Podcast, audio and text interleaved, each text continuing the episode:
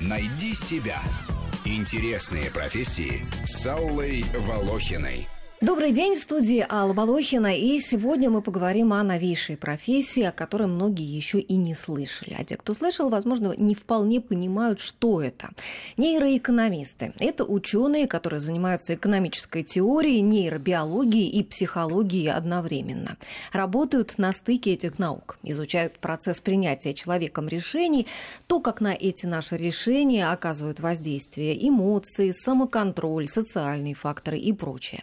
В эту специальность приходят люди с биологическим, математическим, экономическим и, может быть, еще каким-то образованием. Мы сегодня это уточним. Но пока в России тех, кто занимается нейроэкономикой, крайне мало, а может быть и во всем мире тоже. Спросим сегодня об этом у наших гостей и узнаем подробно, как мы принимаем решения, как выбирать правильные решения. В студии у нас нейробиолог, профессор, руководитель департамента психологии Высшей школы экономики Василий Ключерев и доцент факультета экономических наук Высшей школы экономики Ксения Паниди. Добрый день, друзья. Здравствуйте. Здравствуйте. Ну и давайте начнем, наверное, с того, что объясним, чем занимается нейроэкономика, откуда она взялась, как зародилась и для чего. Ну вот мы здесь как раз присутствуем с Ксенией, такие типичные прародители э, нейроэкономики. Она возникла на стыке экономических наук и нейробиологии. Вот я нейробиолог, а Ксения экономист. И, собственно, в свое время возникло такое неожиданное увлечение экономистами нейробиологии. Оказалось, что и нейробиология, и психология, и экономика изучают, в общем, принятие решения. И для экономистов это очевидно, да, потому что обычно изучаются а, экономические решения.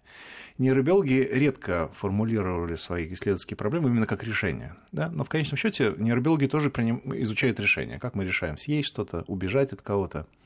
И обнаружилось, что и психология, и нейробиология, и экономисты в течение сотен лет изучают процессы принятия решений и, в общем, не общаются друг с другом. И любопытно, э, на самом деле, это произошло следующим образом. По большому счету, два нобелевских лауреата заинтересовались нейробиологией. Это Вернон Смит и Дэниел Канеман. Э, лауреаты по экономике. По экономике, да. да. И они увлекли такого нейробиолога Пола Гримчера из Нью-Йоркского университета, который вдруг понял, что изучение принятия решений у обезьян, в этом изучении может помочь экономическая теория. Многое в решениях обезьян и в поведении их мозга можно объяснить экономическими моделями. И вот эти люди встретились и, в общем, основали новое направление общества нейроэкономики, где пытаются изучить принятие решений, в том числе финансовые, с самых разных сторон. А когда это все произошло? Вот когда зародилась нейроэкономика? Ну, я думаю, что сейчас чуть больше 10 лет назад. А, То есть совсем идеи. молодая наука. Но такие первые провокационные статьи в журналах вышли в районе 2007-2008 э, года. Вот вышли такие провокационные заголовки «Нужен ли экономисту мозг?» да, И специально так чуть-чуть с издевкой, э, кажется, это журнал «Экономист» заглавил свою статью. Э, но, собственно, это было посвящено тому, что многие экономисты вдруг увлеклись изучением мозга, бросились в лаборатории, стали сканировать мозг, там, всякие изучать гормоны, гены и тому подобное. И вот тогда возникло вот где-то в 2007-2008 году абсолютное осознание, что возникла новая область науки. Ну, то есть получается, что экономика сейчас она отходит от каких-то своих традиционных методов, да, и экономистам уже недостаточно знать, что у нас там в кошельке, как мы тратим деньги, но они еще хотят залезть к нам в мозг, чтобы как-то воздействовать на то, как мы деньги тратим. Ну, я бы сказала, что неправильно было бы думать, что экономика отходит от своих стандартных моделей, потому что они по-прежнему используются, и они э, действительно хорошо работают в некоторых областях, э, но есть часть экономистов, которых интересует э, нерациональность в принятии решений, есть часть экономистов, которых еще интересует, как наш мозг принимает решения. На самом деле, если говорить об экономике как такой научной дисциплине, то там еще идет дискуссия на тему того, нужно ли нам вообще знание о мозге.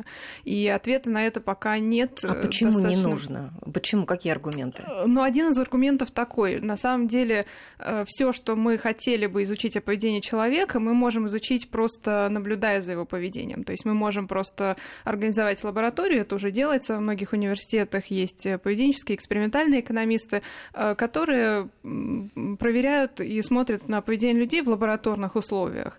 И есть идея, что этого в принципе вполне достаточно. Ничего такого нового мы о мозге, э, знания о мозге нам не добавят, потому что оно все равно выражается каким-то образом в нашем поведении, а его мы можем наблюдать. Но есть другая идея, которая заключается в том, что, возможно, если мы будем знать что-то новое о мозге, то мы будем лучше понимать, куда смотреть, на какой тип поведения обращать внимание. И, в принципе, уже сейчас потихоньку появляются научные статьи по экономике, которые э, в качестве обоснования своих вот э, предпосылок в этих вот наших теориях используют, в том числе и знания из нейроэкономики. Ну а вот может ли нейроэкономика быть задействована во благо одному человеку и во вред другому? Вот, например, корпорации, да, они стараются как-то на наших слабостях играть, и могут ли привлекать они, скажем, нейроэкономистов, чтобы вот улучшать какие-то свои показатели и воздействовать на рядовых потребителей? Ну, может быть, Ксения, вот есть свой взгляд. Я как нейробиолог просто хочу сказать, что, на мой взгляд, всем можно манипулировать. Да любым знанием можно пользоваться во зло. Ну, мы знаем все это из ядерной энергии, например. Да? Э, можно делать бомбу, а можно сделать да. электростанцию. А также из знаний социальных наук можно помогать делать социальную рекламу, а можно манипулировать людьми и, не знаю, заниматься пропагандой. Э, в этом смысле любое знание приводит к тому, что им можно пользоваться. На мой, Некоторые корпорации, в принципе, используют эти знания, например, в маркетинговых исследованиях. Да, есть целые большие отделы а, компании, которая занимается исследованием мозга и предсказанием поведения потребителя. Нейромаркетология, да? да? Она так не очень быстро, но развивается. Когда с ними разговариваешь, они всегда говорят, что мы совершенно не собираемся делать вам какого-то зла, мы пытаемся создать те продукты, которые еще лучше будут отвечать потребителю. Они нас... просто брызгают духами в магазине, чтобы мы больше тратили денег. Но, по крайней мере, они все время отказываются от каких-то тайных черных мыслей. Поэтому вот это мой сугубо биологический взгляд. Все можно использовать во зло. Может быть, Ксения добавит что-то?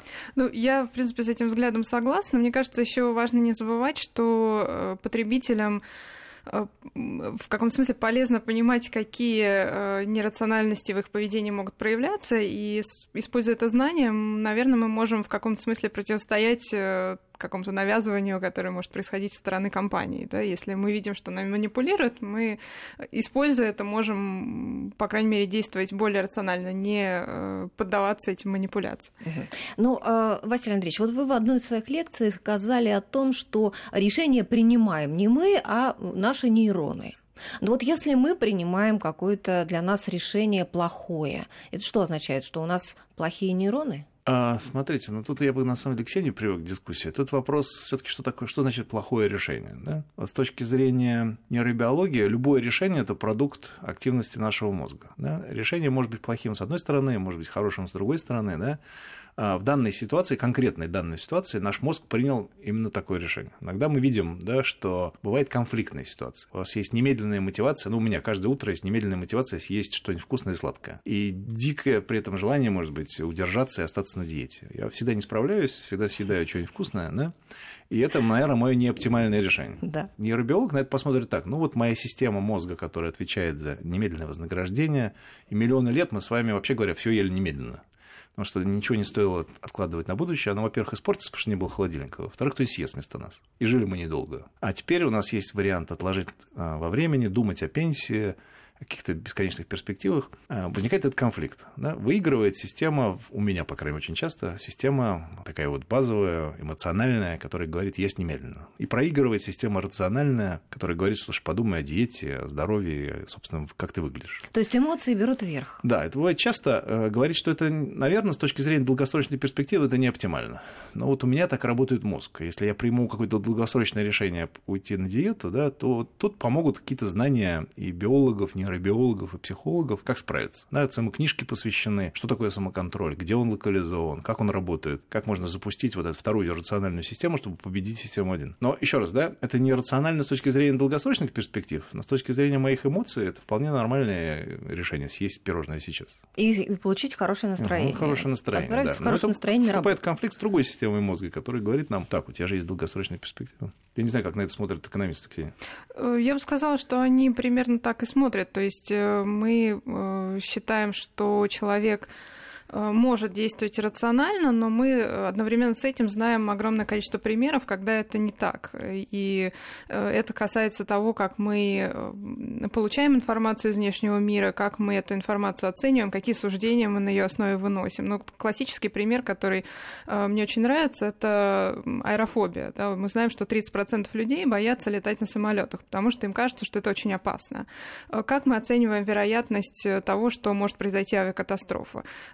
Рациональный человек объективно посмотрел бы на статистику и понял бы, что, в общем, ничего страшного нет. На да? автомобиле ездить опаснее. Да, то есть гораздо больше опасности мы подвергаемся, если мы едем на автомобиле от дома до аэропорта, да, чем те же самые, допустим, два часа в самолете.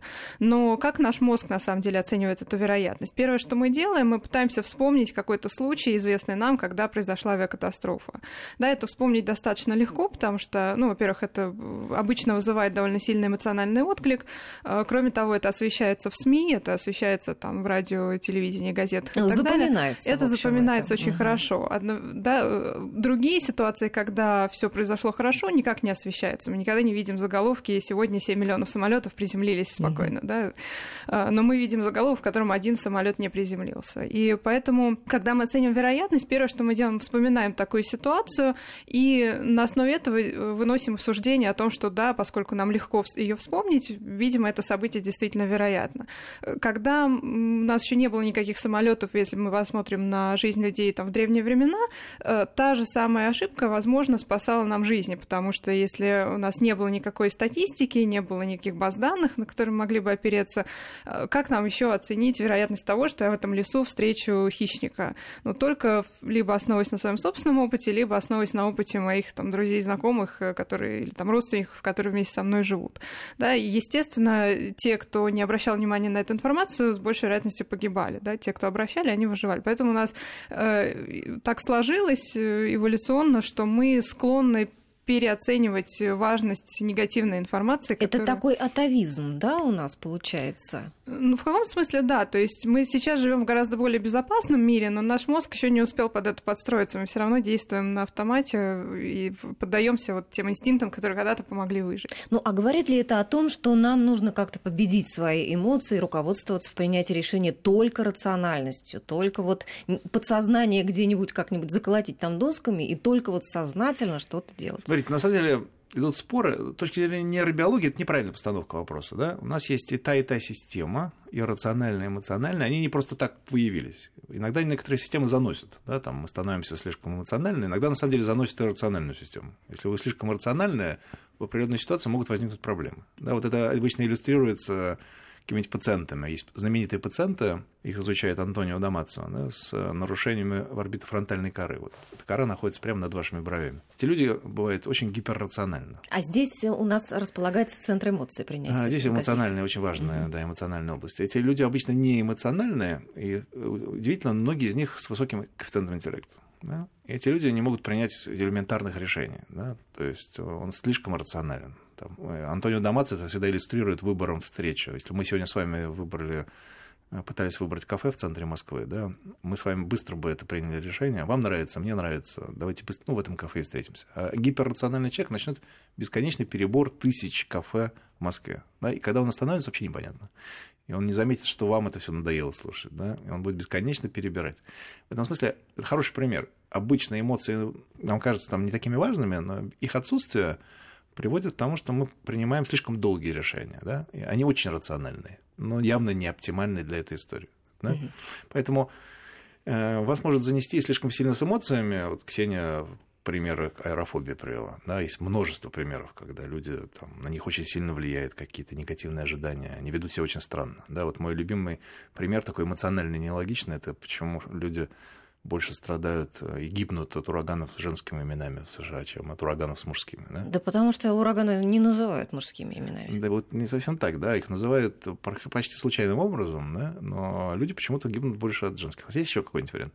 Нет, пока я только этот. Ну, считаю, интерпретирует это ученые, э, показывают исследования, люди подсознательно ассоциируют с женщинами меньше проблем. Да, и опасности. И не так сильно реагируют на предупреждение об эвакуации, когда этот ураган назван женским. Да вы что, как интересно. Да, можете представить, да, у вас какая-то эмоциональная такая реакция на замечательное, на самом деле, на женское имя, можно только приветствовать. Да? В этой ситуации приводит к очень рациональному решению погибнуть от этого урагана. Да? В этом смысле эмоции иногда, конечно, заносят нас тоже в неправильную сторону, но обычно в зависимости от ситуации та или иная система будет очень важна. Недаром сейчас модная идея там, эмоционального интеллекта угу. или наоборот развития самоконтроля и рация. Поэтому для нейробиолога все зависит от контекста. Ну а почему все-таки люди принимают решение себе во вред? Иногда они даже понимают, что вот их несет не в ту сторону. Вот они зря это делают, но вот не могут остановиться. Это связано, опять же, с, в большой степени с эффектами, которые мы знаем из когнитивной психологии. То есть здесь, возможно, даже экономика не так уж э, сильно бы нам помогла, а, связано это, ну, вот как я уже сказала, с тем, как мы э, выносим суждения о чем то на основе какой информации и как мы себя сами ограничиваем в этом поиске информации. Нет, ну а вот игрок, например, ну вот он прекрасно же знает игрок о том, что в казино все настроено на то, чтобы выиграло казино, и тем не менее он играет, играет, проигрывает, все спускает. Ну, э, здесь э, много разных возникает эффектов. С одной стороны,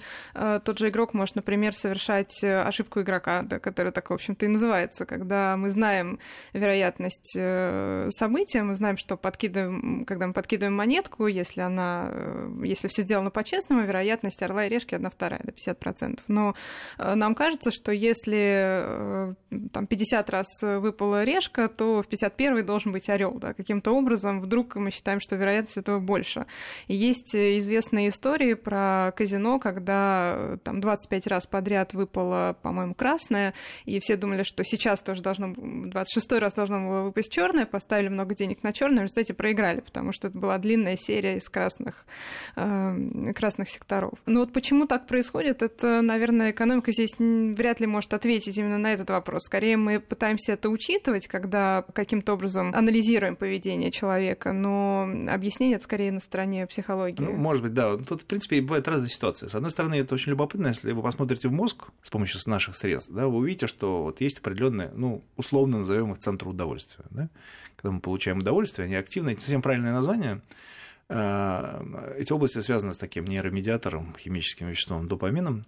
Когда вы что-то приятное там съели или получили вознаграждение, нашли деньги на улице, эти области активны. На самом деле, эти же области очень сильно активны, когда вы ожидаете этого вознаграждения. И на них очень сильно влияет, на самом деле, вероятность получения вознаграждения. Судя по всему, вот удовольствие, эти все вероятности, ожидания, риски очень тесно связаны в мозге друг с другом. Да? И, судя по всему, вот эта ситуация рулетки, там, игры э, в лотерею, они так вот захватывают эту систему нашего мозга, связанную с удовольствием.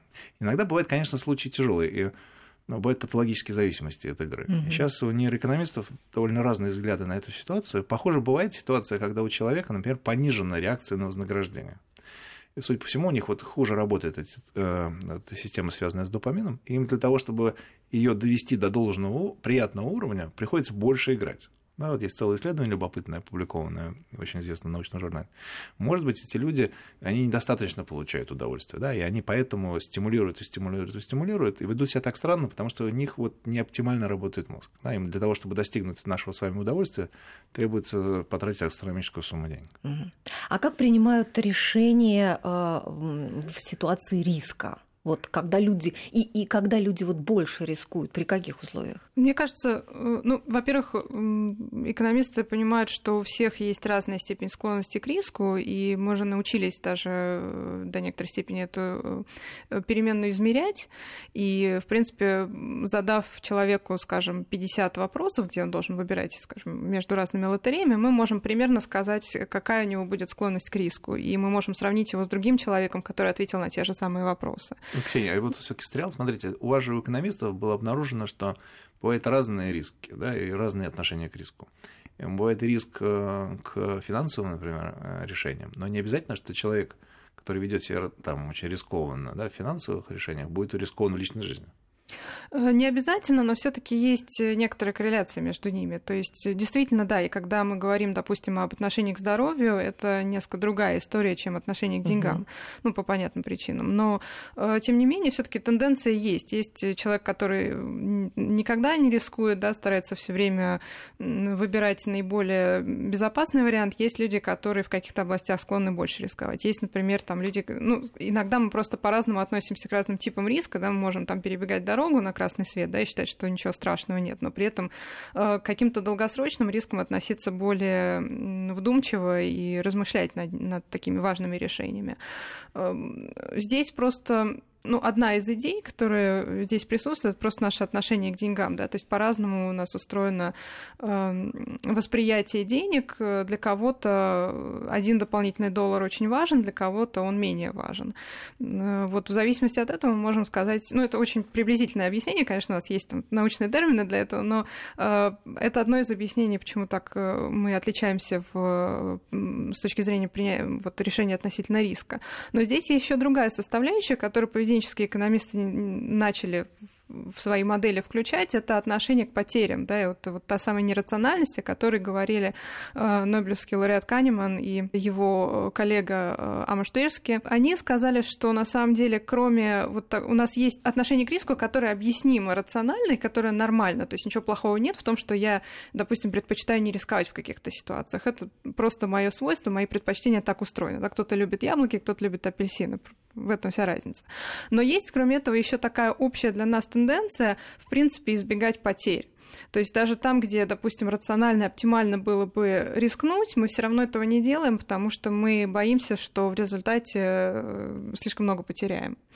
И это приводит к разным последствиям для наших экономических решений. Да, например, мы Э, наблюдаем разные эффекты на финансовом рынке, когда э, люди по-разному реагируют на информацию. Если человек, допустим, часто получает информацию на рынке, он э, часто проверяет ценность своего портфеля, то это означает, что каждый раз, когда он видит, насколько его ценность изменилась, он может испытывать определенные потери. Да? Он эмоционально на это реагирует. Он видит, что, допустим, он ожидал одну сумму увидеть, оказалось, что она меньше, и ему это эмоционально неприятно. В такой ситуации он будет менее склонен рисковать. Да? Если человек, например, раз в год проверяет ценность портфеля, то э, он эту потерю испытывает один раз. Он такой непуганный. Да, он в каком-то смысле э, просто у него этих потерь меньше. Да? Mm-hmm. Даже если они делают одинаковые вложения, в результате получают один и тот же выигрыш по итогам года, все равно есть разница в нашем восприятии. Да, ну, еще, еще я слышала, вот читала в статье тоже о нейроэкономике, что когда человек что-то приятное для него происходит, у него идет выброс вот этого допамина, то в этой ситуации он легче идет на риск. Вот есть такая целая концепция, да, потому что Ксения оперирует такими замечательными экономическими теориями. Да? Нейроэкономисты обычно дополнительно к теории экономической конвертируют это в активность мозга. То же самое, что сказала Ксения, можно сказать, вот активность такой-то области приводит к риску, а другая активность приводит к избеганию риска. Да? Вот то, что сейчас рассказала нам Ксения, о том, что кто-то избегает рисков, кто-то к ним стремится. А, есть эм, такая теория одного исследователя Стэнфордского университета Брайана Кнутсона. Он считает, что есть две области мозга, которые очень важны для принятия решения рискнуть. Эта идея связана с общей идеей, что риск связан с эмоциями. Эта идея возникла еще у экономистов, да, и оказывается, в своих исследованиях он наблюдает, что есть область, вот это связанная с удовольствиями, о которой вы говорили, с допамином. Ее активность приводит к, к поиску рисков, к стремлению к рискам. Да?